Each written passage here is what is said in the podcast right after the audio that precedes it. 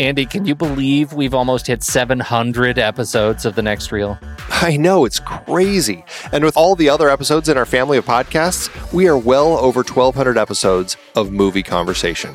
It's really pretty amazing that we've gotten to have these in depth movie chats every week for over a decade now. And we couldn't have done it without our loyal community of film fans. Their support over the years has meant so much. For sure. That reminds me, we should give the merch store a shout out. Buying shirts from thenextreel.com slash merch is a great way listeners can continue to support the show. Plus, they get to sport our great designs. Absolutely. I think sometimes folks forget we have a variety of shirts, mugs, phone cases, and more available. In fact, a great place to start is with a shirt sporting the Next Reels logo. We also have that classic Fast Times Spicoli Surf School tee or the weirdly popular Rusty's European Tour shirt. The one from National Lampoon's European Vacation. Why is that so popular? Search me, but we have sold a ridiculous number of those. I guess there are a lot of Rusties taking trips to Europe? We're always adding new designs based on movies we've covered, like our brand new design for a streetcar named Desire, featuring a streetcar named Desire. So if you want to rep your love of TNR and films, head to thenextreel.com slash merch. Every purchase helps us continue to have these weekly in-depth conversations. So visit thenextreel.com slash merch today. And as always, thanks for listening and being a part of the Next Reel community. We've got lots more great movie chats coming your way. It's hard to believe that we've been having in depth weekly conversations about movies since 2011. You're telling me producing this show week after week requires a ton of work behind the scenes. If you'd like to help support our efforts, one easy way is by using our originals page when shopping for books and movies we've covered. Just visit thenextreel.com slash originals. Your purchases made through our links give us a small commission at no extra cost to you and allow us to keep having these great conversations. I was so excited for our big Star Trek film franchise series this season. All those movies adapted from Gene Roddenberry's original 1960s TV show. As a huge fan, I know that you geeked out over analyzing the adaptations. Absolutely. From the motion picture to the Kelvin timeline films, seeing the Enterprise crews on the big screen was a dream come true. Our list of source material isn't just all books and plays. We have the original series in our list of source material. You can rent the episodes to watch and enjoy and support the show in the process. For our Millennium Trilogy series, we covered films adapted from the original books that launched Lisbeth Salander, The Girl with the Dragon Tattoo, The Girl Who Played with Fire, and The Girl Who Kicked the Hornet's Nest. As much as I love Fincher's version, the original Swedish versions are the way to go. We also did our Die Hard series in season 7. I can't believe Die Hard and Die Hard 2 were adaptations. Two of the greatest action movies ever. Well, one of them at least. The other is awfully fun, though. We revisited the classic Mary Poppins for our 1960s movie musical series. A spoonful of sugar always helps the medicine go down. Old Boy was intense for our Park Chan Wook Vengeance trilogy. And East of Eden and Giant were highlights of our James Dean series. And a fun time travel mind bender with Predestination to cap things off. Find all the books behind these adaptations and more at thenextreel.com slash originals. Dive into the source material for your favorite movies. Check it out today. Thenextreel.com slash originals. Well, this is certainly the most operatic of trailers of the set of trailers that we've seen for Die Hard. Would you agree? I guess I could see that. Uh, I mean, you know, I mean, big spectacle. Big It's, you spectacle. know, They've got chor- they've got the music with the chorus. They've got uh, where we we la la la la. They've got Ode to Joy in there. It's uh, it is a very dramatic spectacle of a trailer, and par for the course, they give away everything. everything, Andy. Yeah, they there. There's uh, not a moment of action that isn't uh, hinted at. Hinted, hinted at. Well, some okay, some are hinted, and some are flat out, you know, exposed. it was an exciting trailer, and I think they actually did. They they accomplished something that they that they clearly were trying to do, which is to play off the fact that John McClane is now, after ten years, an, an iconic, such an iconic uh, action character that they don't need to tell you who he is up front. And the first thing we get uh, of McClane is just him saying, "I'll take it from here." Uh, and and we don't even know it's a McClane until late in the trailer. Yeah, it was interesting because because it really sets up the story. The first thirty seconds, it's really about the fire sale and Gabriel's plan and all of that, Right. and it plays really interesting where you don't know it's a Die Hard movie, and even after you see Bruce Willis pop in, you go, "Oh, okay, it's a Bruce Willis cop movie." But it's not really said spelled out as McClane until you know well over a minute when they introduce Lucy and that element of the story. Um, and I, you know, looking back, I'm like, I'm trying to remember if I knew it was a, a Die Hard movie when I started watching the trailer, or was this kind of set up in an interesting way where it's like, you know, it's a Bruce Willis action movie, but I, you know, it kind of was like when the Die Hard reveal happens, I was like, whoa, you know, it's yeah, interesting. Yeah. I mean, this is a movie that the trailer. I mean, it it it accomplished what it needed to do. I was abs of course going to see this movie, uh, and I was going to see it in the theater, and uh, you know, seeing it in uh, taking place in D.C., putting John McClane in a different location. Um, I I knew uh, I'm sure I knew going in that it was going to be just a show of a flagrant disregard for technology, and and that it did. Uh, but uh, the it was a, a bang up shoot 'em up action film that was that was starring one of my very favorite characters. Of course, I was going to see this movie, so I I think it actually did what it needed to do, uh, and uh, you know by this point I, I feel like I'm used to you telling me not to take it so seriously. Here, here. Although I will say, this is the second movie that he's in DC. Don't forget. Okay, You forgot. I forgot. It's Yeah. an airport. It doesn't Yeah. feel like Washington well, D.C. it it certainly doesn't feel like Washington D.C. and it I mean it never because it was shot in so many other places. right, other and we spent DC. so much time talking about the fact that it was shot in so many other places, and the book didn't place take place there. I you can you can forgive me. I think. I can. I can. Please Definitely forgive do. me, Andy. Please. I'm doing America a favor. Is the country willing to pay for it? FAA just issued a critical alert. The entire network went down. Transportation system's crashing and they just hit the entire financial sector. You have no idea who you're dealing with. I'll take it from here.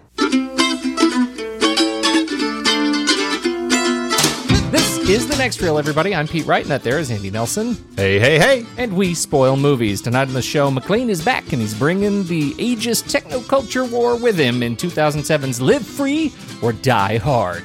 Before we get into that, you should learn more about us at thenextreel.com, subscribe to the show in your favorite podcast app, or follow us on Twitter and Facebook at The Next Reel. And if you enjoy this show and are interested in supporting our ongoing work investigating great film, please consider a regular donation through our Patreon page. You'll get to join our back channel conversations on Slack and gain access to our members only weekend show, The Saturday Matinee, where we talk about the latest movie gossip, chat about new trailers, and share our movie lists. This week, to celebrate Live Free or Die Hard, we're doing lists of our favorite movies that basically feature fire sales like this one, government shutdowns. Just head on over to patreon.com slash the next reel to learn more.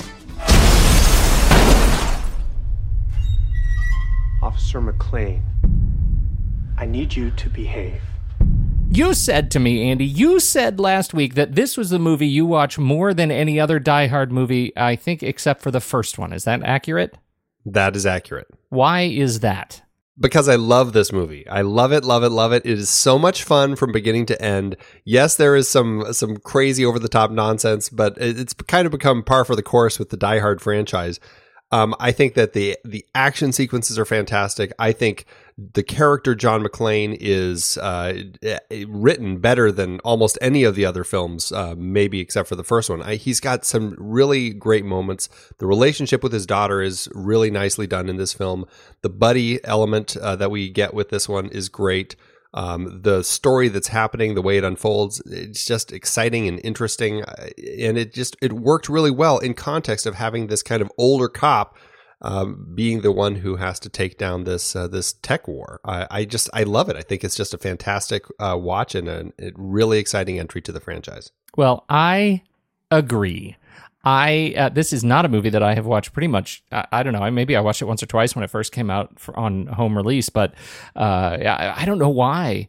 But the first few times I saw it, I it just you know, it didn't become one of those movies that I I considered uh, in such high regard. But watching it closely this time around, uh, man, I regret that because this uh, I had a great time with this movie. I should totally watch it more often. There is no shortage of awesome action stunt set pieces, uh, and the uh, you know I think to your point about how well John McClane is written. I would just tack on that I think Bruce Willis has gotten, uh, you know, progressively better at portraying him. And I, I think I said early on in the series that uh, my memory of John McClane is that I like him much more older.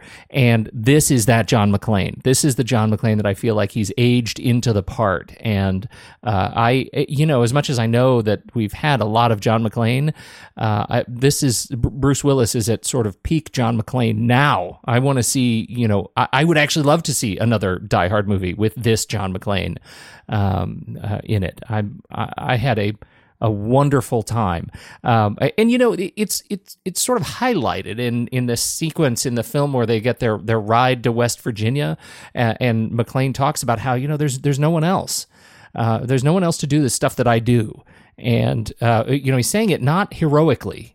Uh, but but really regretfully, remorsefully that and and that's sort of the true heart, not just of the film, but of this whole franchise. It's his existential purpose, uh, John McClane, is that he's always in the wrong place at the right time, doing the right thing, and and that's uh, uh, I think what makes McClane McClane, and just so so cool. Well, and it's it's a beautiful moment too because it's really it is that regret because he's talking about you know the the broken relationships he has with his wife and his family and his kids. And it's just it's really touching you know it's like this is what he kind of chose to do. And it just unfortunately um, led to uh, the distance that he has with his daughter that we see in this one. And it's it's played so nicely. And and there's a great line that uh, that Justin Long's character Matt uh, says to him. He's like well that's what makes you that guy and it's and then we get a great uh, kind of a callback to that uh, toward the end of the film. Um, but it's just it, it's it's just such a nice moment to have with McClane because this is a guy who's who's been doing the right thing for a long time and really is I mean it's it's wearing him down. I mean he looks really tired throughout the film. I mean, granted, they're awake yeah, right. like 36 hours trying to stop these things, but still, it's like he just has that sense about him and the fact that he keeps on going because as he says you know there's no one else who can do it. I mean that says so much about McClane and really i think why this this franchise uh, has lasted as long as it has because it's a character that you could almost say we you know we we all hope we would be if we got into a situation like this. I mean obviously we're uh, you know, not uh, you know all New York City cops who get into these wrong situations. But I mean, he knows a lot of uh, interesting stuff. But I, I, think that it's the way that he approaches the situations that makes him such a, a powerful character that works really well. I hear Die Hard 6, he's retired from the force and is a, a podcaster and tech pundit.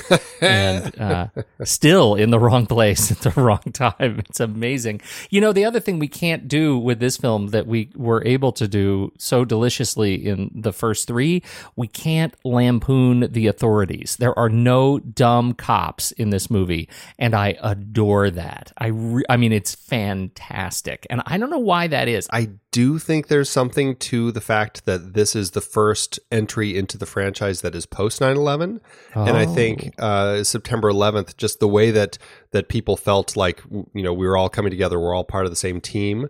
Um, I think that kind of led to some of the um, just kind of the the focus on that. You know, you didn't want to make you know the good guys seem to be like idiots. That's a really good point. Yeah. Yeah, you're a smart Thanks. guy. you designed the system after all. Before we leave the conversation about cops, though, I do have to ask, though, uh, and this may be where they do reflect a little bit of the idiocy, is the fact that where are the cops? Like, why don't they show up? Matt's Matt's apartment is getting I mean, attacked to the point where the building seems like it's going to come down. I mean, the amount of shooting and explosions going on there, uh, yet no one else in the building is, or nearby is calling the cops. I, I felt like by the time they're in the alley having a fight, that some cops would have been showing up by then. I, you know, I agree with you, but I, I would actually, I, I, mean, I can forgive that for the sake of the action beat. Oh, and, sure. Yeah. You know, and and it their absence is a far lesser sin than their presence foolishly. Would here, you here, I agree with would that. you please write that beautiful down for a I- cookie of some sort? That should go in a cookie. Oh, that's but great. But the same thing happens. Like at the beginning, we have the uh, um, you know the the director of the agency says, you know, there there are a thousand guys who could pull this thing off, right? We need to to go out to local law enforcement and have the local law enforcement go round up these thousand guys wherever they may be across the country and bring them to us.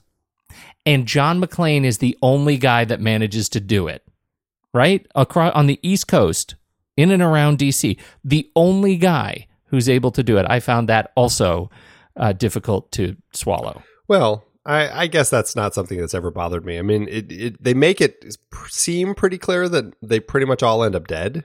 but there were So- a thousand not the seven Yeah. a thousand right like the call went out to all thousand Yeah, i'm just It saying did. all right I- okay I'm- so i'm looking too hard at that i get it i hear It's, you I, the other cops you. are just they're not McClane. They're they not can't, McClanes. They don't have the skills. Like once once their LoJack stops working, they're just like ah, Eh, guy forget it i'm phoning it in that's right. all right let's talk about justin long the uh the the, the latest buddy I love him. I think he is so funny, and it's it's great having uh, kind of a young voice uh, paired up with him, and somebody who also is just kind of just such a, the opposite, kind of the the yang to Bruce's yin. He's such a wimp. He's just you know just I mean the the hacker element certainly is there, but just everything about him is just so not the fighter, and so uh, it made it really funny to have him as the one that uh, McClane was paired with throughout. Yeah, I think so too. And he was such a, a dramatic contrast uh, from Zeus in the movie prior that, uh, you know, yes, he was a buddy, and in every other aspect, he was different, right? He looked different. He was a different age. He sounded different. Uh, he and, he had a different purpose. And where I think you know, McClane needed Zeus in the last movie. He needed him, um, you know, because he needed he needed a partner. He needed a foil. He needed somebody to help him learn something about himself right? I mean there was there was definitely an awakening that happened. And for zeus as well it was but it was uh, he, I, I think arguably a, a less practical uh, sense of character need than in this movie. In this movie McClane needs matt because there is so much a world of stuff that he is ill equipped to to even approach. Like he he can't even speak with authority on some of these subjects. And so he needs matt and he needs to they you know have a, a similar awakening to the wisdom of youth that he feels he carries with the wisdom of age. And and I think that uh, I think that ended up playing really really well. And and not silly and it, it could have been ridiculous and it, it just it just wasn't No, it works really nicely, uh, and uh, you know Justin Long, I think, pulls off kind of that the hacking nature of the story, um, regardless of what you think about the actual hacking itself. oh and like I think about it how realistic it might be. Um, uh, but I think that uh, I think they pull off the realities of both of their worlds well enough, and kind of the the uh, the contrast that they have as they're as they're kind of butting heads and working together to make everything happen. Um, speaking of Justin Long, I, I and his tech savvy, I did want to just bring up one point that I forgot to mention with McClane that I love so much. I love that um, he's this old guy who is really kind of this low tech guy, and and he may be low tech, like the whole LoJack thing, the conversation that he has at the beginning.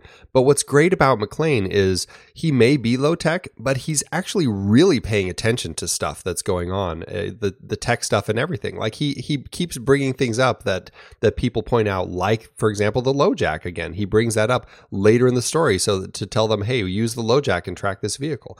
He's he's a very sharp guy, even if he's not as uh, as tech savvy as Matt is. No, that's a really good point because they could have made him the curmudgeon who disrespects and dismisses the technology, and and you're right, he he doesn't do that, uh, Yeah. which I think is great. And and you know the the hacking stuff. So yeah, it's silly, and the things that Matt can accomplish with a roll up USB keyboard it's amazing. But um, uh, I think in large part they gloss over it. They move so quickly through the beats that involve actual hacking, like they don't center on it so long that you that that you get lost in it. Right? It's not a movie that's about the hacking.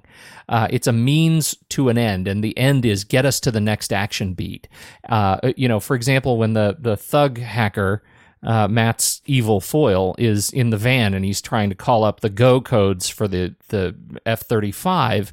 Um, you know, he just ends up typing, and then suddenly we have this van that's driving down the road connected to the jet, and it's he probably typed a few words in his little keyboard, and that was magic. But I don't think you, the movie moves so fast, the pace is so quick that you move through those that it, it makes those elements, I think, in my opinion, more forgivable. Uh, and and I think that's I, I, think it actually works. I'm surprised that I'm saying that myself because I'm usually pretty attuned to that stuff. So this ain't no It's- swordfish.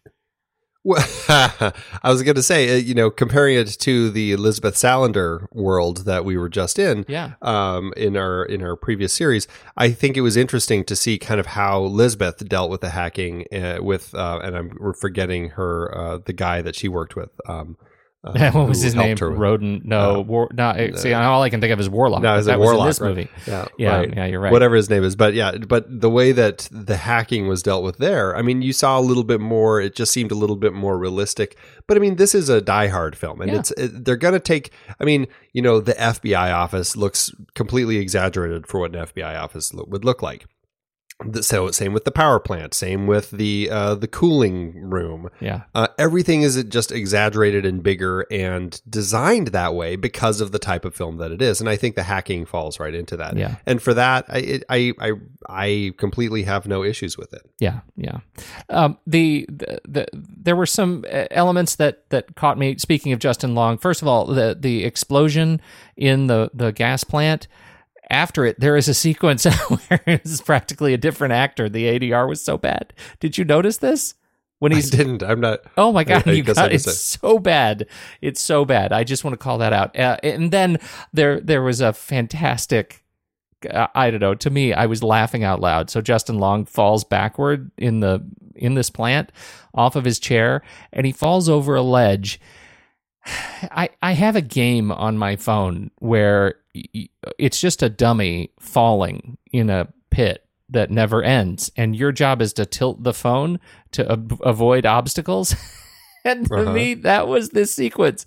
He falls off a ledge. He's like, "Oh my god, there's a ledge!" And he lands on a pipe. Oh my god, there's a pipe. And then he falls again, and now he lands on a floor. And oh my god, there's now there's a trap door in the, and he falls through the trap door. Like he just keeps falling through these obstacles. It just never ends.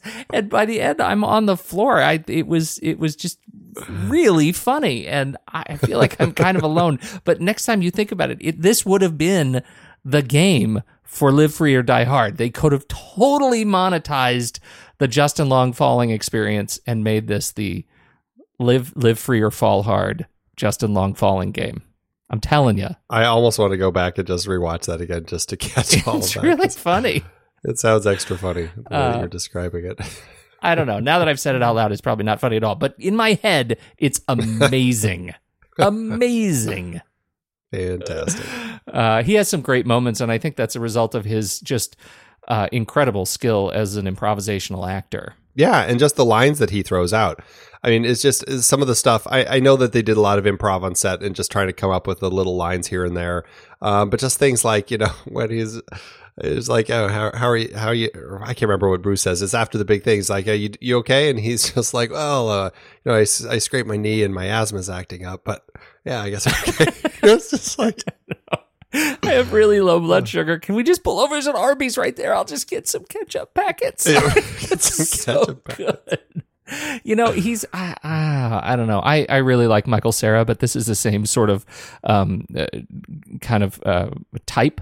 Uh, of character that these guys can play so well, and I really I in, I prefer Justin Long. I, I think he's he's a gentle, uh, sort of less acerbic performer, and uh, I I feel for him uh, in this in this role. I think he's great.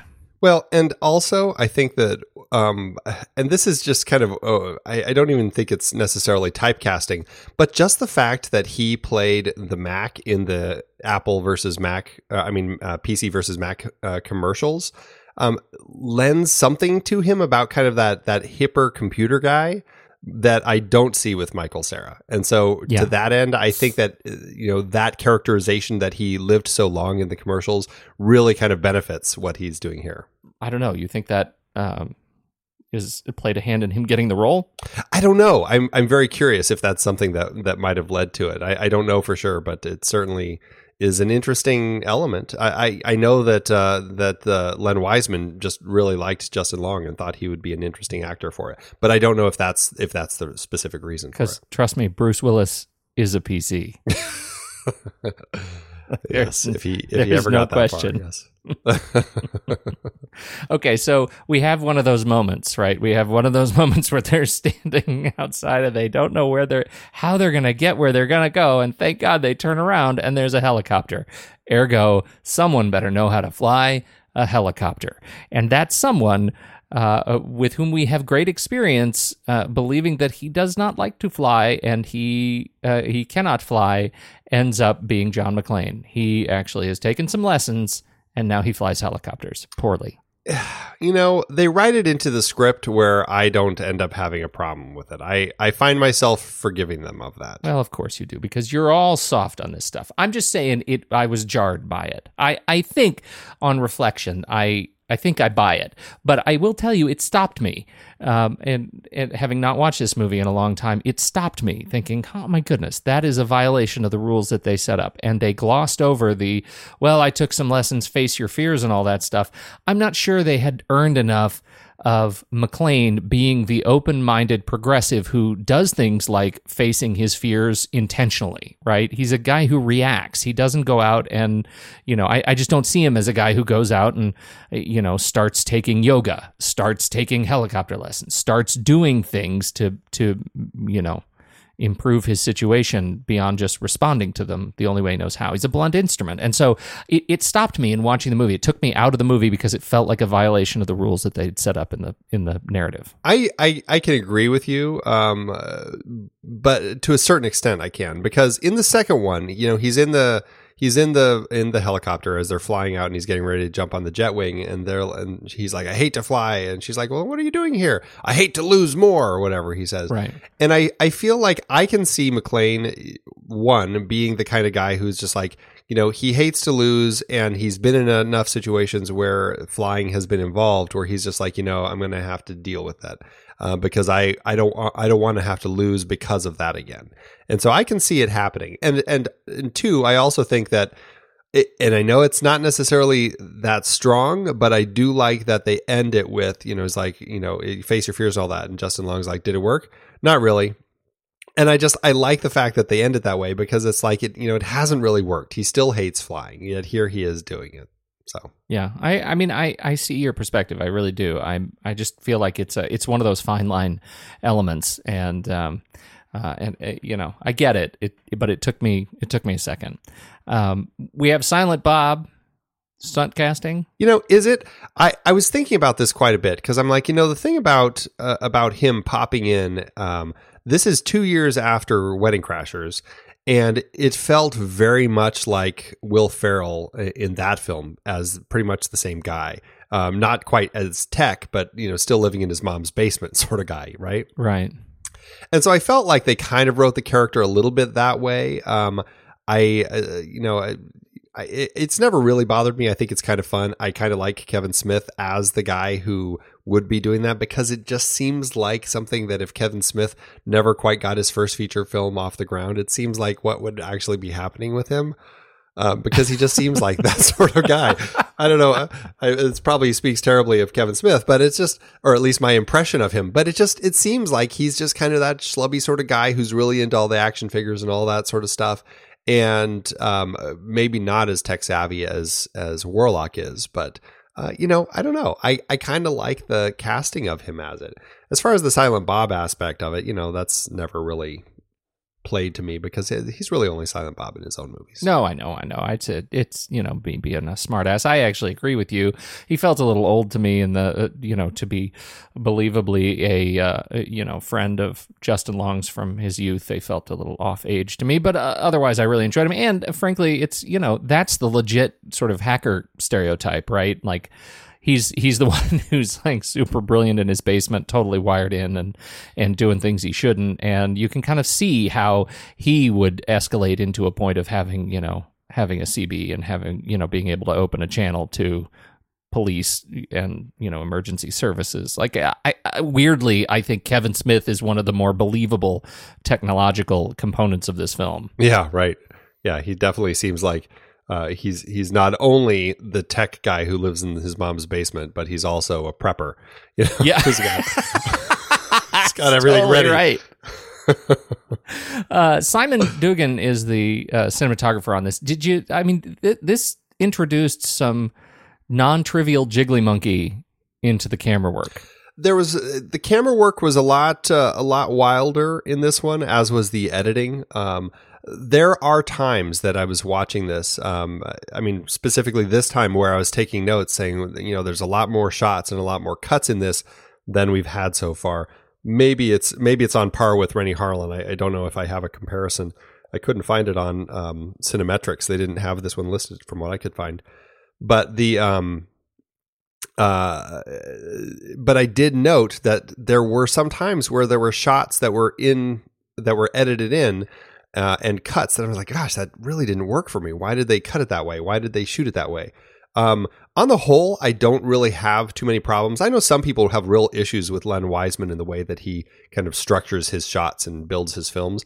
Um, I on on the whole, I really don't have any issues with him. I enjoy what he does in the underworld films. I, I enjoy what he does here, but there are times I, I don't find him as clean an action director as we've seen from like John McTiernan, for example. Well, and I think the problem is is that sometimes that camera work in combination with with you know just not having the material to cut together some of these more vibrant sequences uh, leaves them feeling just straight up sloppy. You know, I thought the the fight scene uh, in Cooling Tower Seven.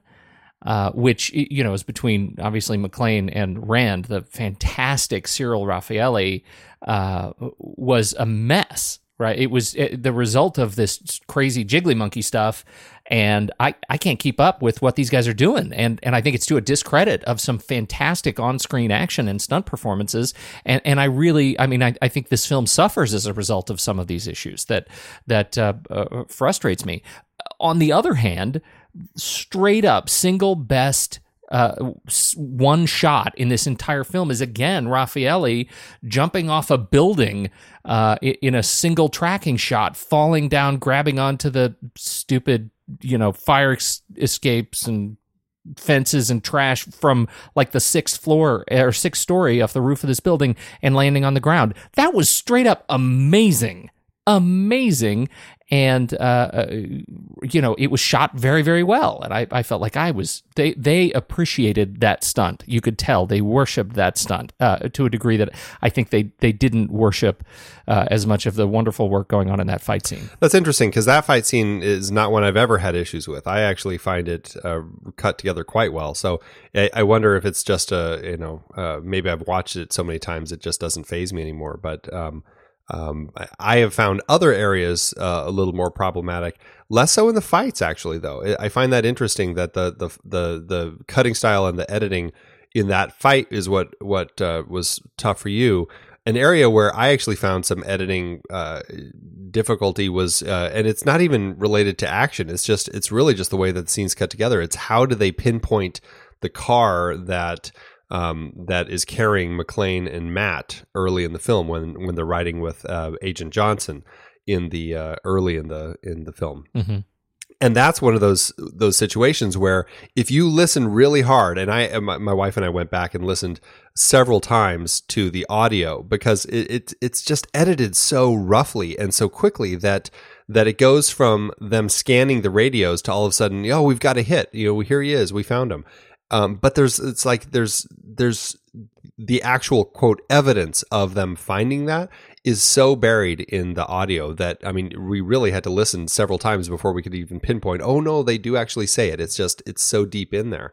So uh, you know there are there are areas where I think some of the ways that they were working on making this, uh, it, it does end up getting rushed. Whether it's you know the fight scene for you or some of the other scenes for me. We got it's it's another holiday film. It's not a Christmas film. The- This is our first uh, Fourth of July. The third one kind of uh, skipped holidays altogether and just went for summer. And uh, this one is they pinpointed the Fourth of July weekend, and I guess that's because of the patriotic nature of the mashups. Maybe, I, I guess I you know I didn't feel like. I, this this film for me is not inseparable from the holiday in a way that you know the first Die Hard really is for me now. Yeah, absolutely. It's it, you know it's because it's taking place on the Fourth of July weekend. It's not like you know people are going to start putting this on- on every Fourth of July to watch it. I don't think people really do that anyway. Maybe Independence Day. I I don't know what people do movie wise, but uh, uh, it's but it is interesting that they did choose very specifically to make it happen over a holiday weekend. Yeah, I uh, so I watched this movie thanks to the fantastic uh, Movies Anywhere service. I was in, uh, I was not at my home system when I watched this, so I watched it on the unlocked version on YouTube, which is so cool that that's even a possibility. Uh, and so I did not watch the unrated version of this movie. When I went back just tonight to start watching some of the behind the scenes stuff in my iTunes extras, I realized that the iTunes extra includes an unrated version of this movie. So we have here the theatrical, which is a PG 13 Die Hard movie, which is a first. The others are R rated Die Hard movies. And then this new animal, the unrated movie, uh, which I assume was targeting an R rating. I don't know. It's the unrated version is just the R-rated version. Okay. that you know. What is the Yeah, difference? that's all it is. And what is your what is your take? Well, it's interesting because uh, you know they went into this m- the making of this film with all intentions of just making an R-rated Die Hard movie. It wasn't until like at least three weeks of production had gone by where the studio told them they wanted it to be PG-13, and that's because uh, you know by reducing the rating. Um, they can get more of an audience in. I mean, it's the same issue that uh, the the superhero franchises have always been been uh, you know frustrated with or not frustrated with some of them as they try to you know keep characters like Wolverine in the PG-13 world and it's you know they finally were able to break out of it with Deadpool and and Logan but it's been a real challenge because they know they can get more people in the seats if they keep it at least a PG 13. That's what 20th Century Fox wanted to do with this. I mean, I mentioned it last week maybe uh, they got more, or, or maybe Fox was funding the entire film this time, and so they wanted to guarantee that they were going to get more money and not some some uh, third party who is going to come in and give them some funding and take all the foreign uh, foreign money or something like that. Uh, I don't know, but they were really pushing to get more money out of this one. And what what happened is, you know, they, uh, you know, Len Wiseman and his writers and Bruce Willis and everyone had to start, you know, shooting scenes that okay, we've got to do this. Okay, let's do it this way. Now let's do it the the non swearing way. And they started having to play that game throughout. And it's interesting listening to them uh, as they talk about the changes when they had to start making the movie go down from the R to the PG thirteen. I mean, you know, you know, squibs. They could do bloody squibs when it was uh, R. For the PG thirteen, it had to be kind of you know not the bloody squibs. Um, the the sound effects had to be um, not as loud. Gunshots couldn't be as loud. Um, you know, there was just so many different elements. There were there were things like when Bruce Willis, uh, when he's in Matt's apartment, he reaches through the wall and like pulls the guy's head back and breaks his neck. They couldn't show that shot of him breaking the guy's neck in the uh, PG thirteen version because it was just too much. So it's really an interesting set of things that they had to do to bring it down to PG 13. Now, I still think they made a very successful Die Hard film that worked in the PG 13 world. Um, but, uh, and I loved it in the theater when I saw it. I didn't feel like it was necessarily PG 13. I thought it, you know, I thought it felt like Die Hard. I guess I wasn't paying attention to rating. But having uh, only watched the unrated version uh, since I bought it, I, you know, I've just, it, it's, I just feel like it's really, kind of a core part of Die Hard. It was just it felt like a strange, you know, sidestep for Fox to make that choice.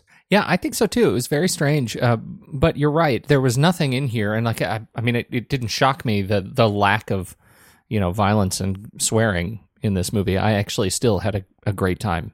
I still had a great time in the at an innocent movie. Here's the thing that I don't think uh, we understand because of our uh, lack of experience in fluid dynamics and, and engineering, and that is, Andy, what's up with the gas? Used as like a weapon in our gas systems, our national gas pipelines. I, I love that. I, it's it's so absurd. It's like send all the gas their way, right. and somehow it's on fire it's already. Like already like on how, fire by the time it gets uh, there. How does that happen? What happened? Some- you guys terrify me. Like that's maybe the most frightening thing of the entire thing. It's like a whole new anxiety to carry around. I have natural gas right. in my house. Why is it not already on fire when it gets here? maybe it is, Pete. And I maybe, would never maybe know. Your house has a stopper, and you just don't know. You're unaware. It's all burning fired. underneath it's, you. Oh my god, it's burning, Andy.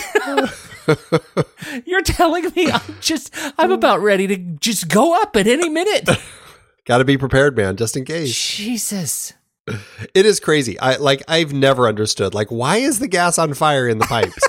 I, okay, I was like, they're sending all the gas away. Okay, they're going to suffocate them. They're going to die of, you know, suffocation of breathing the gas fumes is kind of what I assumed would happen. But no, en fuego. You know what I, am going to love about this, Pete, is if our listeners uh, respond to us and say, "What are you talking about? you are Didn't so you stupid." This this oh, will turn into the uh, you know, welcome to the party pal from this movie. It's like God, I can't wait. Didn't you see? There was a five minute sequence of a guy trying to light a match. How could you have missed that? oh man. Good stuff. Uh, good so stuff. good. Okay, well, we do have to say this is uh, for me. It's probably the best way to take down a villain. Uh, John McClane's uh, final uh, confrontation with Thomas Gabriel. Awesome. It is so great. Um, I mean, there's nothing that beats the the slow mo fall of Hans Gruber in the first movie, but still, this one, the way that he actually he shoots himself through the hole that that Gabriel just shot in him. I, I like I like it's just absurd, but it's just it fits McClane so brilliantly. I absolutely love it, and to take him down that way, I think is just fantastic. Plus, it gets the great uh, entry for our yippee ki line that we get in this film. It does, and actually, speaking of that, how would you rank this yippee ki the Yippee Ki uh, Yippee Ki number four with the other three. Uh, it's that's that's this one's way up there for me because it's it's a climactic Yippee Ki You know, the first movie is an interesting one because it's it's not set up to be like the big line or, or like the the final climactic line. It just happens uh, at a particular point. Um, I mean, you do get Hans trying to say it at the end, but it's not it's not the same. Um, the second one, let's see, he says it uh, as he lights the fire and blows the plane up, right? In the third movie, he says it. It's like right at the very end after he, as a whisper, uh, almost as he uh, after he's blown up uh, Simon and their and his helicopter. Um, it's it's kind of a, a much more passive yippee ki This one, I, it's a passive. It's, you're right. It's a passive yippee ki because he's whispering. He's like yippee. It's like it's like the denouement of of the moment. It's the denouement yippee ki Yeah. So you've got the first one. It's kind of like just the setup yippee ki It's the first one. Uh, they didn't even know yippee ki was going to be the, the a line. Right. right? It wasn't just a a thing. thing. Right. Yeah. Right. The second one, it's you know they're like that was a great line. Let's use it to to really blow up the bad guys in this one. And so that became the climax in the second one.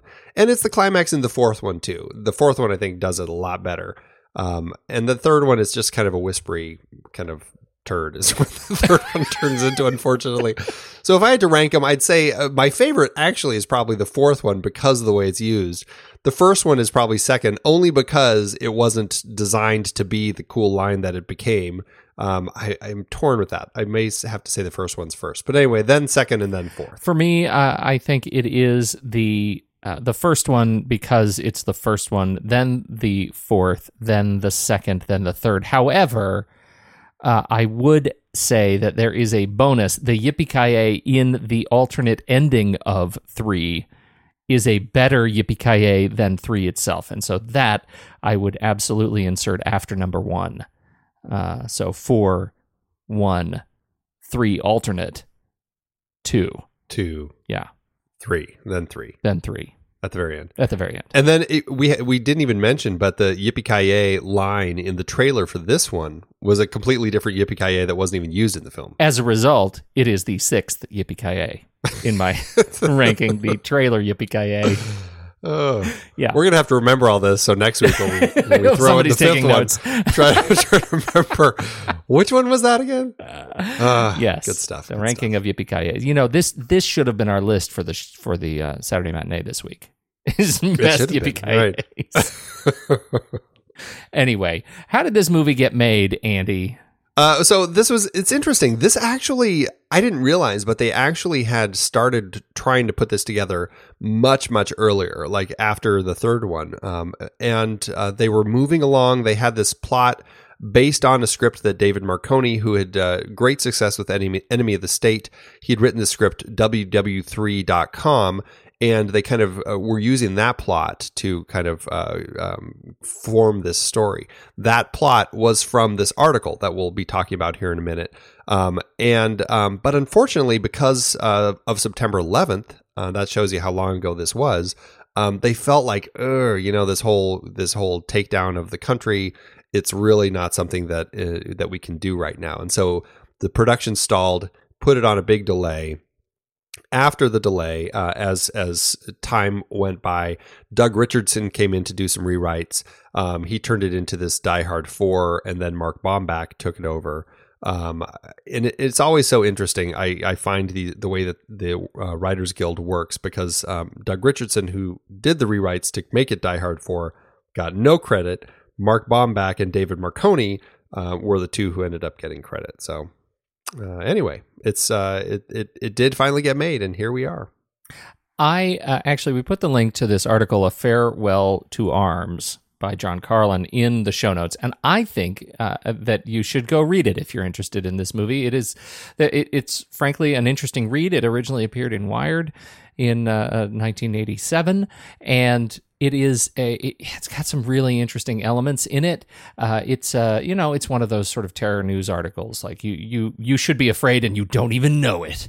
Uh, but there are some really interesting co- uh, comments and, and uh, uh, notes that he pulls out of, for example, the Chinese Army uh, article on the nature of the of the information war that is to come and just how vulnerable we are as a result because we're not thinking about this stuff and it you know unfolds in this Marconi script. What I find so strange, though, is that this John Carlin article was credited because other than kind of like the vague concept, it's like there's no story here. It's like this could happen. Yeah. But somehow uh, they pulled the script from just the kind of the concept that he's talking about, and that was enough to to warrant saying based on the article by. That really surprised me when I read this article because I'm like, okay, it's I mean it's it's a tech article talking about tech and you know what could happen and kind of scenarios but in no way is there any story Uh, It makes you wonder if a uh, Marconi is friends with Carlin somehow, uh, because this is a this was a credit of grace and gratitude, clearly for the inspiration that Yeah. was unwarranted. Like they, I clearly could have gotten away, as you say, without that. yeah definitely Let's do the deep scene dive, Andy. let's do it All right, I'm gonna have you set it up because I think, I think this is your this is your big favorite sequence, right? In terms of the big action elements. You know i love them all but this one's awful awfully fun um it's it's just i mean it's it's over the top and and brilliant i mean this is the moment uh so so we have McClane who is uh you know he's trying to catch the bad guys who now have both his daughter and matt as hostages they hop in a van and a semi and roll out of this uh secret you know government bunker that they're in uh, McClane sees them. He jumps on the truck, takes over the truck. He's chasing them in the semi, and um, and there's an F thirty five flies up that had been called, and we uh, start our scene uh, right after Gabriel gets on the line with the pilot and says the terrorist is in a semi. Take him down, and that's uh, that's where we kick things off. What do you uh, What do you love about this that makes this a uh, a, a definitive Die Hard Four moment?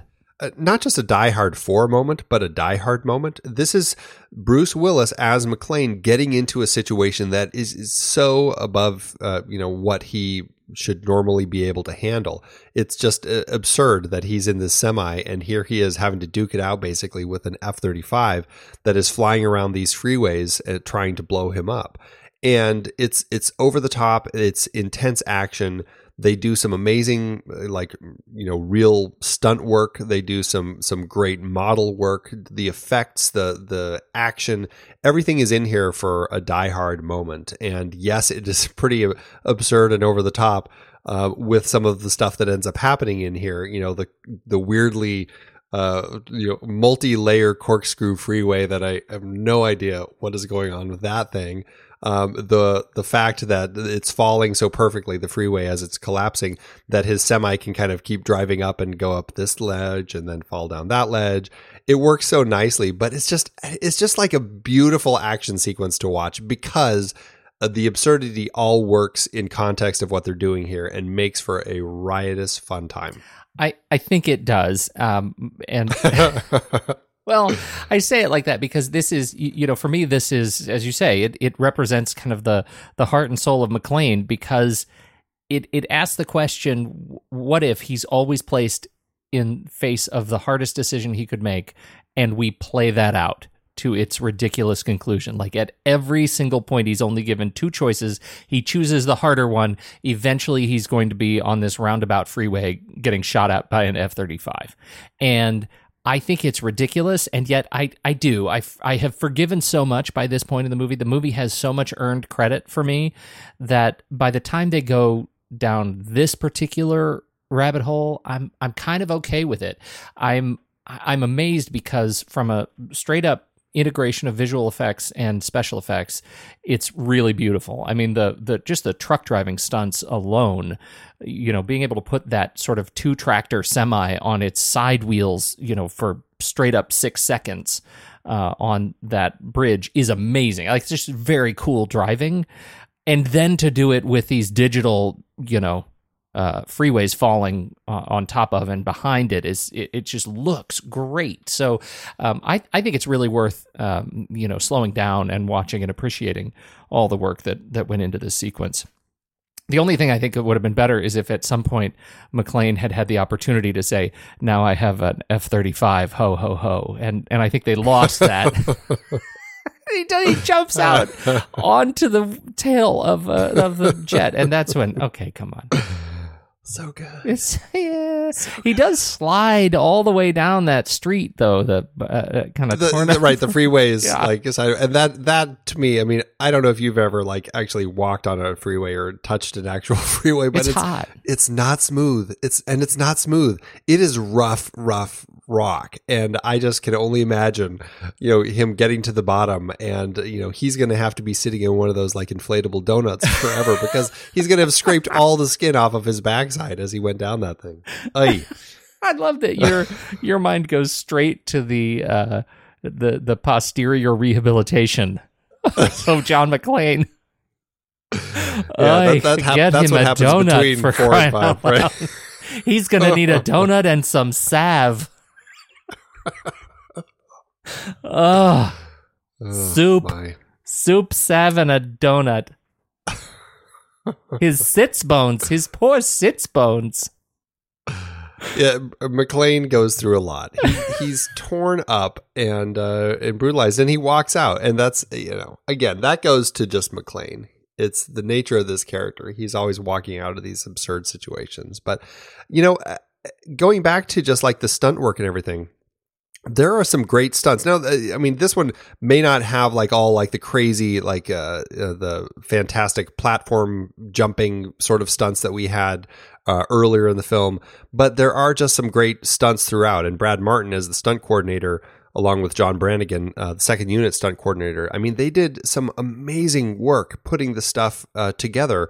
It was really kind of a goal of of Willis and uh, Wiseman as they put the film together to use as little CG as possible and really do as much practical effects, real stunt work as they could, and only use CG. I mean, there are, there are still a lot of CG shots in the film, but it's really compo- doing digital composites of some of the stuff that's happening or enhancing the shots. And I mean, you certainly get a lot of that here with you know kind of enhancing the the freeway elements and adding all of the different layers. Um, but largely, I mean, it is a semi driving on its side. It is, uh, you know, they have a a, a full scale model of the F thirty five that he, you know, that McClane is rolling around on. Um, there's some great model shots of the smaller F 35s as it's flying around that they insert. I mean, they do a really great job of integrating these elements that just makes it feel very real. I think so too. I, I think it's really, really terrific. Um, and and you know, uh, Tatopoulos, Patrick Tatopoulos on the production design, the way they actually match. You know, this was shot in Baltimore and L.A., made to look like D.C. And I, I, to my eye, I didn't notice any of the stupid stuff. You know, the license plates, the signage. Like to me, it it it was legit. It looked like a legit match, and uh, I thought that was that was great. The attention to detail looked really good. Yeah, and and likewise, the work that Tatopoulos is doing here, making all the chunks of freeway and everything. Yeah. I mean, it, it really, I mean, it feels like a real environment, even if I don't buy the you know triple decker corkscrew freeway. Yeah, just the utility of it. Where are they sending people it's- with that kind of a I know freeway? it's like. because it's like there's nothing else around it, right? It's just there's no roads in. You can, you can or you can. There's only one road in, and it's from that sort of sub layer all the way to the top of what? Nothing. Oh, I, I can't wait to see. You only go up from here. Good stuff. Uh, Bruce does not end up in a, um, a sleeveless uh, undershirt, thanks to Denise Wingate. Well, that's right. It- It's still costumes. rather dirty, though. Yeah, it's dirt. Still No, he's dirty. filthy. Oh, he's filthy. filthy, bloody, covered in stuff. I thought it was interesting as far as the blood goes that uh, that M- Bruce actually does his own blood makeup. I guess he. Um, I, I don't know if he's just been doing it so long in these action movies that he has a very deft hand, and so he applies his own blood makeup. What is the story on? Did you read the story story about him getting kicked by Maggie Q's stunt uh, double? Oh yeah, yeah. She was. Um, uh, it was the kick when when she comes down as he's trying to climb out of the uh, the car in the in the elevator shaft, and uh, her stiletto heel actually uh, hit him right in the eyebrow and ripped his skin open. And he didn't think it was that bad. And and then when Len Wiseman looked at it, he's just like, "Uh, no, we should take you to the hospital." Uh, because he could see his bone under there, so I was like, "Yeah, yeah, Uh, you know, maybe, maybe want to get that looked at." yeah, right. Marco Beltrami does the music. You know, uh, unfortunately, Michael Kamen uh, passed away uh, between Die Hard three and this film, um, which was a shame. I thought, uh, you know, he was a great, uh, a great composer, did some great scores. But I think Marco Beltrami um, does a good job of integrating little hints of uh, of some of the uh, McClane elements that we've heard so far. Um, it's not overtly like uh, a Die Hard score, like where we're hearing a lot of the same stuff, but I think there are enough hints of it that it still feels kind of a part of the world. I actually have a fondness for Beltrami's other scores. I think he's done some really good stuff, even in movies that I haven't, you know, necessarily liked all that much. I think he's done some some really solid work, especially his action scores. Uh, they're, you know, they're worth a listen, and this is another one. So, um, you know, the guy's been around doing this stuff for a long time, um, and uh, you know, he's got a movie coming up that we're there, there's a good chance we might be talking about it on the um, on the film board, A Quiet Place, coming up April sixth, and and I'm really curious about that because so much of the movie involves you know sound design and what they do with sound and how is the score going to interact with that. So I think it's a real showcase. I'm I'm it's great to see. Just you know he's he's an incredibly talented guy. Yeah, I, I agree. Are you kidding, Steve Nelson? I know. Oh my god, I saw that. I couldn't stop. Are you kidding? Sound by Anna Behlmer. And how did I not notice this, Andy? Sound by okay. Everybody sit down. Andy Nelson has been a guy that we've been following this is in terms of his sound design and mixing in Hollywood because he's a you know a thousand time Oscar nominee and he's fantastic. Anna Behlmer and Andy Nelson did the sound on this with Steve Nelson production sound mixer. Yeah, it's a little weird. It's your dad. I know. It's like me and my dad doing the sound on the movie. It's very strange. How is that possible? How is that possible? and that it's not actually you and your dad, your actual dad. Ah, Andy, such a weird thing? that's Such amazing. thing. No discredit or disrespect to Jason Jennings, who's also on the list, but is not actually related to Andy Nelson. as are neither are Steve Nelson or Andy Nelson in this case. And you know, sp- but man, dare to dream. yeah, right. I do think that it is important to. We should point out there is a great making of uh, documentary about this film called "Analog Hero in a Digital Age" that uh, kind of goes through the different departments and kind of the work they're doing. One of the departments that I think really is highlighted nicely is the sound department, the kind of the post sound world between uh, Anna Behlmer and Andy Nelson, listening to them talk along with the designer about the way that they do it, it's like I fi- I finally felt like I understood the two different Oscar categories. Basically, you know, it's like, oh, okay, so that's what's going on here. That's what these two different worlds are doing. It it was really enlightening. I thought so. It's definitely worth a check out if somebody uh, gets a chance. I don't know if it's uh, only available if you buy the movie or if it's on YouTube. I didn't check YouTube. I didn't check YouTube either, uh, which we should do, uh, but it is on the iTunes extras and the Blu-ray and the extra feature stuff. All that stuff, on yes. all that stuff. Um, Nicholas de Toth is the editing. We've talked a little bit about it. it it's it's it's faster cutting. Uh, and apart from some what I see as some sloppy sequences, uh, overall strong and lives up to Wiseman's, uh, I think, overall visual narrative. Yeah, absolutely. I mean, I think it works. I think it works just fine in context of the way that the film is unfolding. I, I mean, he had worked with um, Len Wiseman on Underworld Evolution, so they already had kind of a shorthand. And I just felt like, I- again, I didn't necessarily agree with all the cuts.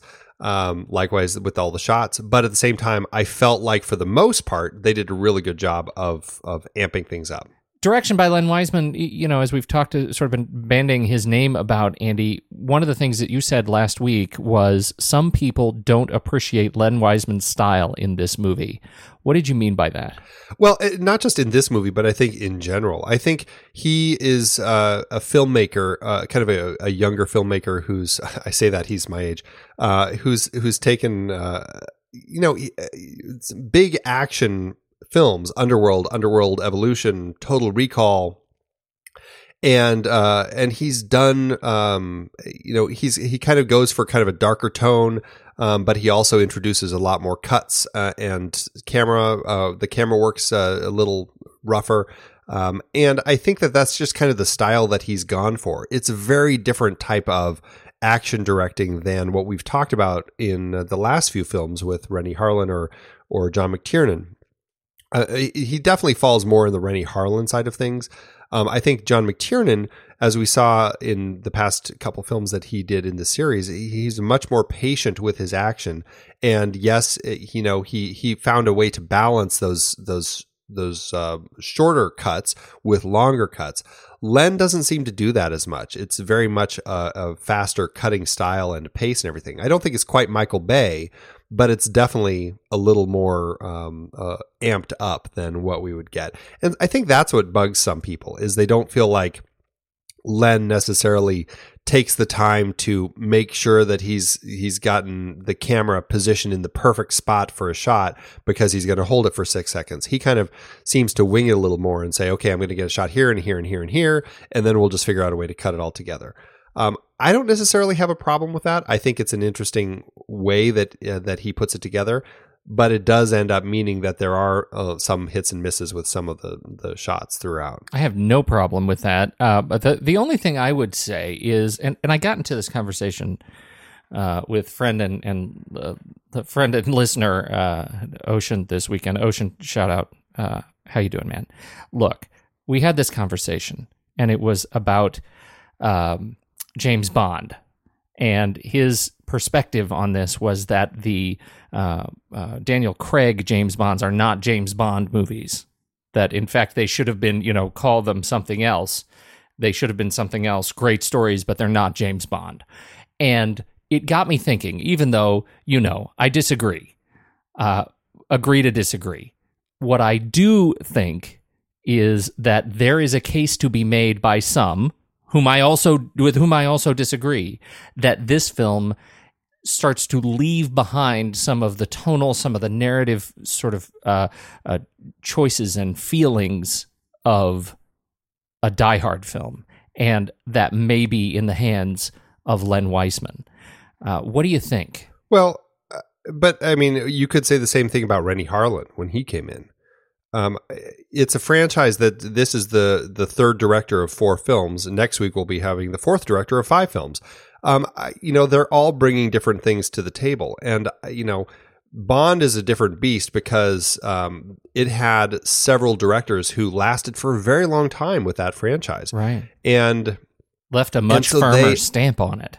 Right, absolutely. I, I mean, I think if you if you look at uh, something like uh, what's the guy's name, uh, John Glen, who did a, a large chunk of the uh, the Bond films, you know, he had a very specific style that ended up kind of fitting in with what people were expecting for Bond at the time.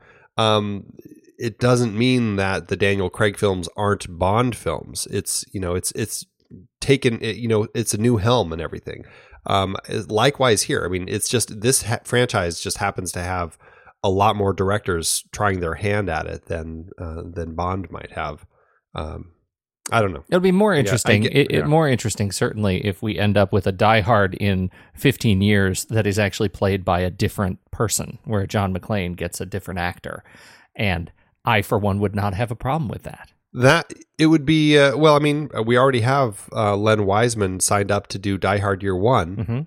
you know so i'm i'm i'm curious to see kind of uh what what happens in that one and and how that ends up unfolding. But yeah absolutely. I mean it, it's going to be an interesting uh franchise and you know fox is going to probably want to keep uh using it as long as they can long after bruce willis is kind of said you know what? I'm i'm done i'm a little exhausted i'm too old Yeah, whatever Yeah, right. Timothy Olyphant uh, comes in as our big bad, Thomas Gabriel. Uh, I, man, great. Yeah, he's he works so well as the villain. Um, I mean, uh, you know, there's something to be said for the Grubers, but I think that Timothy Olyphant just has a presence and just seems to work as this tech villain. I, I love him. Yeah, and uh, you know, I love him because the tech is a tool. Uh, you know, he's not just a nerd. He's actually an incredibly savvy politician, and he knows he understands this fire sale not just as a systems administrator, uh, but but as a as somebody who knows what the impact will be on the body politic and on civil services and on what it, and what it does to the people. You know, and I, I think that makes him just sort of a, a much sort of uh, much more multi-layered kind of character. Um, and uh, you know, I love that his you know his mission is like his ultimate want is uh, to be just to be heard. And he felt like he hasn't been heard, and so he's going to prove a point. He's going to prove uh, that that what he was saying all along is the truth, and you should have listened to me. And I feel like that's a um, that's that's ultimately a, a uh, it made him an interesting guy and an interesting sort of you know that that fuels kind of the undercurrent of a lot of angry nerds, uh, and I, I think it's uh, I think it's pretty good. I mean, and I say this as as one of them, like as somebody who's worked in a large organization in the technical department and uh, having and feeling like you know I, I raise a flag that nobody listens to. The other nice thing about him is that, um, I mean, aside from the point that you just made about it, you know, what he's really after is wanting to be heard and all this. At the same time, he really is in it for the money. Yeah, and I thought that was that was Yeah. still a great uh, through line that they've had throughout the franchise. Yeah, it's a heist. it's a heist. Uh, he's a Vanderbilt. Yeah, I guess so. Did you know that? No, that's why I said it with a question mark. Yeah.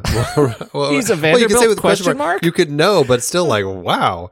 Yeah, apparently he's uh, you know, of of the Vanderbilt Vanderbilts. So he doesn't actually need the money. He really does just want to be heard. Is what you're saying? He he really does. All yes, he's uh he's a descendant of the prominent Vanderbilt and Olyphant families of business people, and his ancestry includes Russian, Jewish, English, German, Scottish, Dutch, and Irish. Hmm. Now you know. Fascinating. Now you know. Dum dum dum. Maggie Q, uh, as Mai Linh. I love Maggie Q. She's a straight up action hero.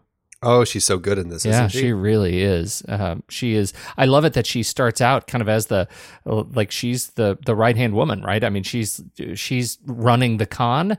Uh, she's the voice. She's the sexy voice running the con, and then she is a dominating physical force. And she's fantastic. And as an actress, that the the kinds of stunts that she does on her own, you know, I mean, we we mentioned that she had a stunt woman who cut Bruce Willis, but doing a stunt that really Maggie Q could have and probably wanted to do very badly.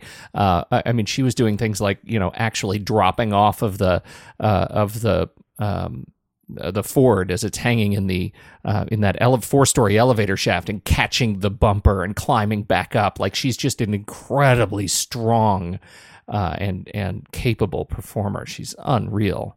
She could take uh, Cliff Curtis, that's for sure. I love Cliff, Cliff, Cur- Cliff Curtis. We haven't talked about him in a long time. Um, Sunshine uh, was the last time we talked about him. He's Kiwi. And uh, I, I think he's great, and he, he would have been the character to make an idiot uh, and they didn't. And I think that was to the movie's service. Absolutely. No, he's he's great. I always love seeing Cliff Curtis pop up up and stuff. And it was nice having him as kind of a, a like you said, an FBI director who I could buy into. Yeah, I think so. And and you know, paired with him, we had uh, Zeljko Ivanek as Agent Molina, um, and he was also great as kind of the the right hand guy, Waxworks. Uh, you know, sort of the gatekeeper uh, for Cliff Curtis, and I, I liked seeing him in here. Yep. You know, we we haven't talked about Mary Elizabeth Winstead at all as Lucy, um, John's daughter. Um, I think that she is so great. She brings such great presence to the film as Lucy Gennaro at the start and then McClane at the end. Um, just, but like the opening with her, I think is just a fantastic way to kind of introduce us to the world of McClane, And, you know, here he is with all these family problems love it. And then to see her as such this reflection of her father that we get later in the film, um, I, I just love it. You know, she's got that great line when she's on the walkie. She's like, now there's only five of them, dad, or whatever it is. It's, it's great. So great. she is just wonderful. And the reason we haven't mentioned her yet is because ultimately, if we're not careful, you and I will talk about her for an hour and a half. Absolutely. Remember her and Scott Pilgrim? She was so good. oh my god. they just talked about her on uh, uh, the Speakeasy, or not the Speakeasy. They just talked about her on uh, the uh, Taylor Rewind for Faults. That's right. That's right. There she was. She was also. Oh, she's so good at everything. she's the best. Uh, Tim Russ, uh, I just mentioned Tim Russ because uh, I was a, a, big fan of him in Star Trek. Ah, yes, that's right. He does pop up here briefly. He was, yeah if anyone starts to play like the the uh, the buffoon uh, uh, officials, yeah, it's him and the other guy. Yeah, right. I guess they they you're right. They veer toward it, and it's they got the at least they got the Agent Johnson joke in there. that was funny. I love that. Uh, and, and, you know, Cyril Raffaelli, we already mentioned him as Rand. Uh, he's what's the deal with him as a representative of all these thugs? Why are they French? That's the weirdest thing that I've never really understood because, uh, you know, we don't have a, a French contingent leading it. I mean, Thomas Gabriel, um, uh, played by Timothy Olyphant, certainly isn't French. Maggie Q's not French. Uh, you know, there's plenty of non French people in their van um, that they're working with, but all of the thugs that are going around are French. And I, I don't get it. Yeah. Uh, it doesn't make any sense. It's just a weird little but thing. they're so they're really good. I mean, they're good. Some of these when the guy he's he, he gets hit by the car on the chain link fence and then they spring him. They like do the mouse trip trap move and they spring him thirty feet in the air into the like on the dumpster. That's an amazing, just straight up physical stunt. That is a somebody. These guys got beaten. That is crazy. Uh, uh, just fantastic. Yeah, they do some great work. It's uh, and the it's kind of that introduction. I don't know if the introduction. I really can't remember when that sort of like leaping around from from you know platform to platform really got started, but it certainly was in the peak of all of that. Well, it was actually it was I think still pretty new, and that's why it was so novel. I I, I think the the real keystone uh, sort of sequence was the opening to Casino Royale. Casino- yeah, which was a year before. Right. Yeah, that might have been kind of where it all kicked off. yeah. Um, Yeah. and and you know I the guy I don't I don't remember the guy's name who did it in Casino Royale. It wasn't it wasn't him, but I know it was it was this guy Raffaelli and the other guy in Casino Royale that are often co-credited as sort of the founders of this in France, and um and, and so uh, you know I, I think he's you know they were right on the early edge of this just Yeah. fantastic stunts. Well, and that's how they cast this guy as Rand because they saw like a YouTube video of him jumping around and they like, this is crazy. Let's get him and make him a, a bad guy in the movie. So this is, of course, the the sport is parkour, and it, you know, it's obviously it's it's all over the place um, in entertainment at this period. It had been um, uh, Luc Besson actually is the first director to hire parkour practitioners as stunt performers, and he did it in Taxi Two uh, in 1998. Uh, and um, so, you know, it's been around longer. I don't think it became super popular until um, uh, until Casino Royale, as we said. But in 2004, um, uh, Besson wrote District 13, uh, which is another that had a bunch of parkour chase sequences starring David Belle and Cyril Raffaelli. Uh, and so, uh, you know, in, it was in that mid 2000s that we had the District 13s and District 13 Ultimatum, which was two years after this movie, uh, that um, uh, was big in. Um, with parkour. Sébastien Foucan was the parkour artist in Casino Royale. He also did um, Bourne Ultimatum. Oh, interesting. So, yeah, so it's huh. it's really interesting. And then uh, yeah, so they were they're talking about uh, you know parkour and Live Free or Die Hard uh, with Raffaelli, and then Prince of Persia: Sands of Time, choreographed by Dave Belle. And it was all right around this period from 2004 to 2012, 11, 12, run in 2013. Um, it's all that that's was really the height of parkour. I don't know the history of it, but it really feels like uh, it had to have come from some of the crazy stuff that Jackie Chan was doing back, like in the seventies, in some of his movies. Yeah, I, yeah or even into yeah. the eighties and nineties, like when he's jumping through ladders and you know, just like the way he does crazy stuff. It seems like it evolved into this. Although no reference to Jackie Chan on the Wikipedia page, so no credit from these guys uh, in in terms of the writers on this page. But I think you're exactly right. I mean, I think there's there's no doubt that there there is a connection to um, you know his amazing stunt work um, and fight choreography. But yeah, these are the guys who took it to the uh, the street running. Right, right. So moving on, you know what's uh, another interesting tidbit about this movie, Pete? This movie, when this came out on DVD, this was actually the first movie to actually include a digital copy of the film from this point on, uh, you know, it's grown into what it is now with all these digital copies all over the place. Uh, you know that I mean, now you don't even need to buy the movie anymore; you just get the digital copy. So, oh, what sheer delight! DRM on her computer video. Thank you, thank you, Die Hard. How did it do in award season? This was a, you know, it, it's one of those ones where uh, it it got noticed for kind of the action and stuff that it was doing. Uh, three wins, sixteen other nominations at the Saturn Awards. Um, it was nominated for Best Action Adventure Thriller Film. It lost to 300, and Justin Long was actually nominated for Best Supporting Actor, but he lost to Javier Bardem for No Country for Old Men. At the Golden Schmoes, I thought it was funny that it was nominated for the biggest surprise of the year, but it did lose to Super Bad, which I I guess I didn't realize was something that was you know people were surprised by. Um, the trailer, the Golden Trailer Awards, uh, was nominated for Best Action, but it lost to The Dark Knight. And what I think is an important one to point out at the World Stunt Awards, um, it did win Best Stunt Coordinator um, and or Second Unit Director. It was also nominated for Best Fight uh, with Ming Qiu and Dane Farwell, but they lost to 300 for the Spartans fight uh, with the Persians with the swords and spears in a bloody battle. No wires were used, all self thrown ground pounders. I love the little descriptions on the World Stunt Awards. God, right? Nominations.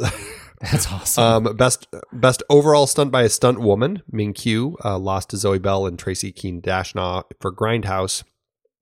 Best specialty stunt, Ralph Koch, uh, he lost to Robert Jones and Shay Adams in Ghost Rider for the scene where the motorcycle rider takes off to catch a van and has uh, two head-on near misses with semi trucks. Uh, and then best high high work, Dane Farwell was nominated but lost to the Bourne Ultimatum, which you just mentioned, for that fantastic rooftop foot chase. And the hardest hit, uh, Adam Hart was nominated for that, lost to Lars Grant in Hot Rod of all things. Oh. So there you go. How about the yeah. budget? Uh, how did it do at the box office? Well, for Len Wiseman's spin with the franchise, he got the biggest budget thus far, 110 million or 127.6 million in today's dollars, probably because of that PG-13 rating. The movie opened June 27, 2007, opposite Pixar's fantastic Ratatouille, which took the number one slot, leaving McClane in second place. The movie still did well for itself, even if it never got into the number one spot. It ended up earning 134.5 million domestically and 249 million internationally, for a total of 444.9 million in today's dollars. That gave the movie an adjusted profit per finished minute of 2.4 million. 12 years later, and McClane still proves he can make a buck. Well, I you know we're running long, but I feel like this movie is. Uh, it, it's, I'm I'm really excited to have gone back to this movie, and it certainly has raised in it my esteem for it. Uh, after watching it this round, I I haven't given enough credit. It is peak McClane. It is peak Bruce Willis as McClane. Some great action, some some really fun stunts, and incredible stunt and, and effects work. I'm I think it's great. Yeah, it's it's uh, way up there for me. I've always loved it, and uh, thrilled to have gotten a chance to watch it again. I think we should head over, Andy. It's time for us to rank it. Let's do it. Head over to flickchart.com slash the next reel. You'll see all of our movies. And if you go into the show notes here and tap the flickchart button, you'll go straight to this one where you can add it to your list. And you should totally do that. And then we can compare notes in class tomorrow. All right, first up we have Live Free or Die Hard or Star Trek Beyond. Hmm. Die Hard for me. Yeah, I think Die Hard. Live Free or Die Hard or Shaun of the Dead. Shaun of the Dead. That's a little tougher for me. Yeah, Shaun of the Dead. Live Free or Die Hard or Beverly Hills Cop. Definitely Die Hard. Definitely Die Hard. Live Free or Die Hard or The Wizard of Oz. Live Free or Die Hard. Man, it's such a Easy Uh, choice. is what you're gonna it's say. like The Wizard of Oz is like such a classic. It's it's you know one of those things that I would put on in the right situations and everything. I really love that film, but but Die Hard, yeah. I mean, it is a Die Hard film. I'm gonna go with Die Hard. Live Free or Die Hard or Ju- Judo. Ooh, little Zhang Yimou. uh, I'm gonna say Die Hard. Live Free or Die Hard. Live Free or Die Hard or Scarlet Street. Die Hard for me. Die Hard. Live Free or Die Hard, aka we didn't say this, but the poster is saying it. Die Hard 4.0, as it was released in the rest of the world. Uh, another Zhang Yimou, Raise the Red Lantern. Oh, beautiful fabric. I am also uh, Die Hard. I'm Die Hard too. Live Free or Die Hard, or Seven Samurai. Mm. I always feel bad about this, but I'm I'm Die Hard. I feel bad too, and I'm going to say Die Hard. I just feel I, the length of Seven Samurai weighs heavily on me. Landed 85 on our chart, so there you go. It made it pretty high up there. That's fantastic. How to do on your personal uh, list? My personal list, I really love this film, Pete. It's pretty high up there. It's 119 out of 3908. So it's about 97% on my chart. Wow. I see. I have not re-ranked it, but this should this should be telling because the first time I ranked it, obviously after not uh, having seen the movie in many years, it still landed at 158 out of 1,000 and whatever on my chart. So it's uh, it's pretty high up there. That's an 84, and I think I would probably rate it higher. Um, you know, watching it again. Uh, so it, if I go by the algorithm, this should be a four star movie. I'm going to give it a four and a half, uh, minus half star for my few little quibbles about editing and camera and sloppiness there that I perceived as sloppiness and probably just didn't understand. And and you know that natural gas thing. Let's throw that in there too. This, uh, yeah, uh, this is one of those films where I do have a few little issues. Um, it, it's nothing that stops me from enjoying it, but I still give it a four and a half. So, and I think a lot of that is like I, I feel like on another day I could have given this given this a five star, but I feel like you know Die Hard is is such a you know perfect film for me. I have a hard time putting it at the same place as that film, which is may seem silly, but that's in my head how it works. So it's four and a half with a light. Yeah, right. This is this is the thing. If you're gonna this is the if you're gonna shoot for the king, don't miss. Uh, kind Yeah. of a, a kind of a movie, and it, there are a few things it missed. But it's so fun. We so much fun. we are about to wrap up our Die Hard series. Possibly, Oh, who knows possibly. what the future will bring? But at least movies that exist and aren't fantasies. We're wrapping it up next week, right? We are. We are going to be finishing the franchise. Uh, it's it's crazy to say, but we are actually ending it. Uh, we're going to be jumping to the 2013 release of A Good Day to Die Hard. It's the, as of now, the final in the franchise, directed by John Moore. That's how we're going to be ending the uh, the series. Totally not sure how to take how you said that. That's how we're going to be ending the series. well, I can. Uh, I I really I shouldn't reveal anything now that I finally have watched Yeah. A Good Day to Die Hard. No, So you shouldn't, be, but uh, you it'll already did. Interesting. Who knew? It'll be interesting to discuss next week.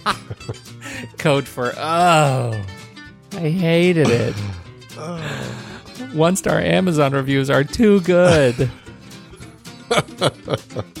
well, this has been a lot of fun, everybody. Thanks so much for downloading, and listening to this show. We sure appreciate it. Uh, uh, until we next week, you know the drill. When the movie ends, Our conversation begins.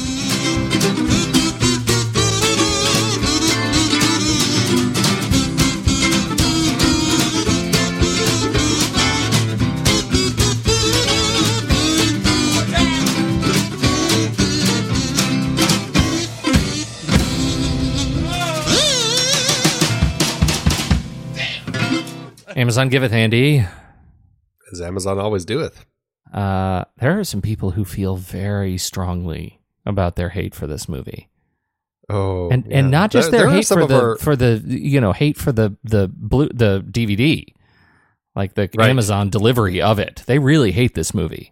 like they write the end right and right. Yeah, Very very a lot of exposition. possibly the long just in general the the longest trending negative reviews we've seen Oh my. on yes. on this particular movie. This is really interesting. I've got one from uh, Randy who says it's a one star worst screen screenplay ever.